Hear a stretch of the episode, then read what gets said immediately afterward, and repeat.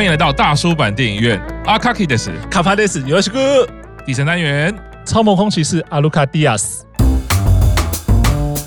紧接着我就看到那个演员，就好，赶快我，我觉得应该可以让我的内在轻松一下吧，是让人家最开心的苹果公主啦，啊，松村沙友里啦，是。怎么看这个非常跳痛的，从前面两个这样跳下来之后，可是又很符合松村沙友里设定的这一个单元。对，我觉得苹果它的这一集就是超时空骑士这一部，跟前面两部比起来，当然是轻松非常多啦。而且因为苹果它本身的人设就是这个样子，我很难想象他会演一个比较深沉的这种剧。我觉得他应该是承担不太来啊，尤其像他，即便他毕业之后，现代戏剧作品里面也不太会演这样子的角。虽然说之前有演过那种就是很恶劣的后辈，但是我觉得那真的不是他的戏路啊。所以其实，在前面两部这样子，我们要说比较沉重一点，或者说他的资讯量相对比较大一点的东西的时候，苹果的这一部，我觉得就很第一个是很符合他的人设，再就是他放在这个地方会去让你的心情稍微去缓和一下。尤其说，如果你是从第一集一路这样子看下来的时候，到这边的时候，你就会觉得哦。我可以看一个比较轻松一点的故事，我不用去花比较多的时间去动脑，但是这个故事又跟苹果它本身的人设哦，尤其像它这个里面的这些设定，其实就很呼唤我们自己那种中二的那种。人生嘛，所以我觉得其实在这部作品，它的有趣的地方是，我会不断想起我们曾经中二过那个时代。我们的那个中二可能并不一定是像它里面那个所谓超时空骑士这样子，但是我们一定都有类似这样子的经验。那在看这部作品的时候，我觉得很大一部分会去不断的投射自己，说啊，我那时候好中二，好蠢哦，然后总会做这样的事情。可是你想想之后，又会觉得说，那个时候其实是很单纯，就是啊，我就是喜欢啊，我就是。做这件事情就很开心那种感觉，所以在这个地方做一个这样的条件，然后而且特别去强调说所谓宅文化这件事情，因为你知道说苹果它本来就很喜欢二次元宅文化嘛，所以在看到这里的时候就会觉得，哎，有有有，我懂我懂你的这种心情，我懂，我完全可以理解那种感觉。所以它这一部的话，相对于前面两部没有那么多的资讯量的时候，我反而会看得更轻松，然后会看得相对更开心一些。是是是，既然卡帕都这样讲，我就是承认一下，那松村沙友里在那个年纪的时候，他就是对他自己设定的理想男性，他画成故事嘛，对，所以有一个王子的设定嘛。我想到我以前最中的是，因为我很爱打三国志，哎，所以我打三国志到最迷的时候，是我自己会做人物设定。哦，三国志是战略型游戏嘛，你会做一个原创的角色出来？不是，是我会不满他的数值啊，他的参数设定，就是说有些人智力多少，有些人武力多少，我会花好几天重新把所有三国志的人物去做。我后来想起来，到底在干嘛？也没有游戏可以玩。然后我记得那是到很后面，《三国志》才会出，说你可以去改变所有人物的数值，是，然后你可以一些能力去做一些改变。所以事实证明，你看我的中二有被实现。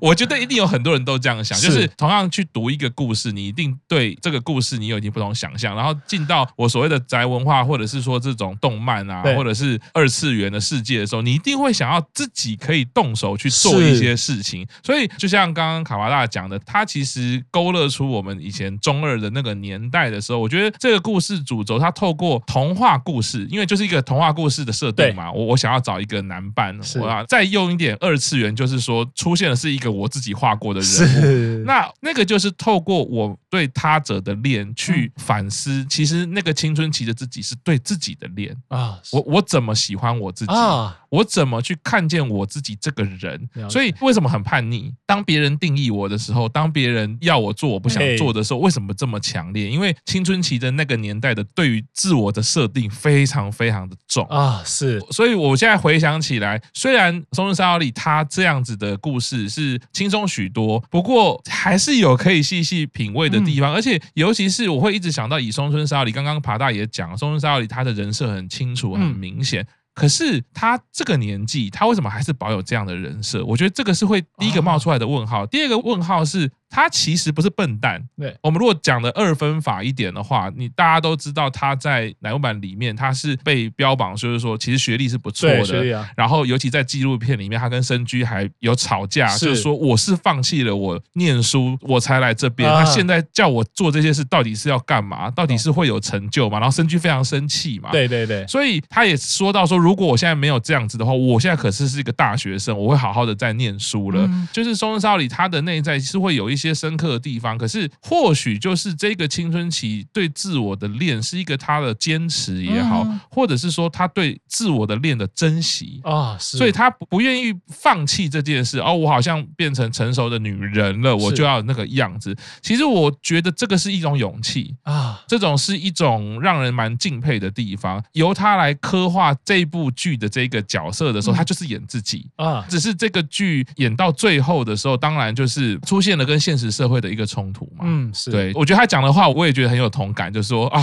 很害羞，你不要再讲那些话了。我，我想起以前我们的那些中二时期做的事情、说过的话的时候，现在想其实。也是会害羞的。我觉得其实我自己蛮深刻的是，当他对那个王子说：“你走吧，我现在不需要你。”嗯，那个时刻其实回想起来，其实也有一种悲壮感。就是常常不是会讲吗？我们不希望自己长大成为自己最讨厌的那种大人。那反过来说，我们自己是不是也常常瞧不起过去的自己呢？是那个话其实非常非常的深刻。所以那个王子。他讲了一句话说：“你不是在剧情里面设定吗？过去的你才能成就现在的你。”对，虽然说这部剧大部分的时间都是比较戏谑或者是奇幻式，啊、是，但是当我看到这两段对话的时候，尤其是我们已经步入中年了啊，当然爬大还没啦，爬到最年少。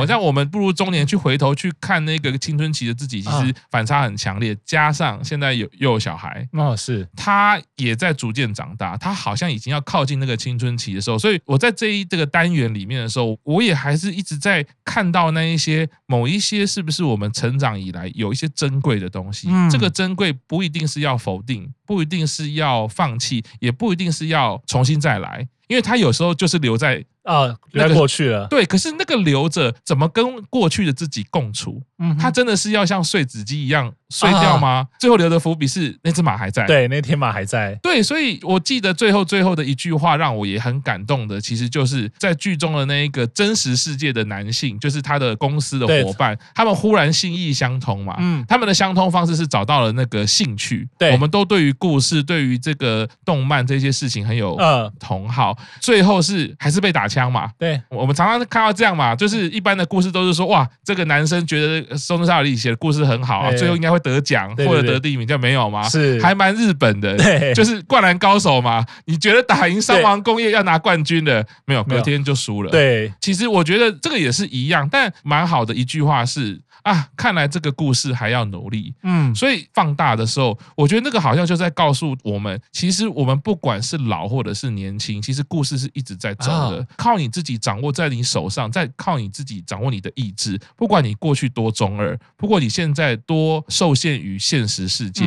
你的故事可以继续走下去，我们可以让故事变得更好。啊、很了不起的在于说，这么浅，这么看起来很白痴的一个故事，其实我一直个人认为，松村沙织里他越是在团里面有这个苹果公主，我觉得他内在是越有很多深刻的地方。嗯，我甚至觉得他是更辛苦的，因为他不像飞鸟，他可以展现出来那个悲催。OK，是，他是必须要演可爱的，他连他自己的毕业演唱会都要去扮演。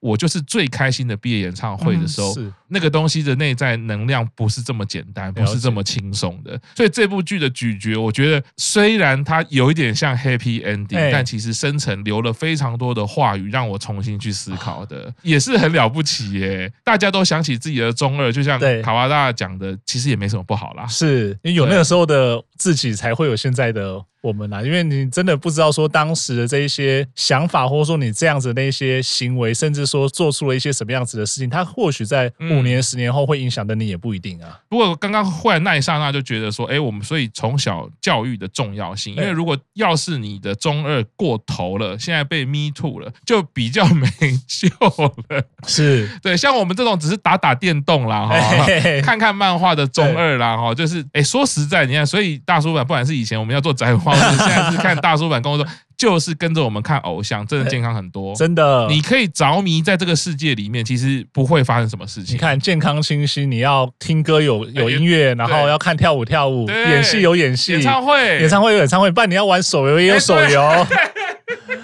什么都有嘛，真的，而且你又有握手会训练你怎么样有礼貌的跟人就是互动，对，尤其跟可能一些男生可以跟异性互动，然后或者说，哎，你就算是一些女犯，你也可以就是哎学着怎么去跟女生做一些不一样的互动，对，然后但是就是不会超出界限，对，哦，真的是相当不错，这是寓教于乐啊，所以这个第三单元其实没那么简单，哎，好，那我们现在这边先休息一下哈，接下来会继续讲后面的部分哦。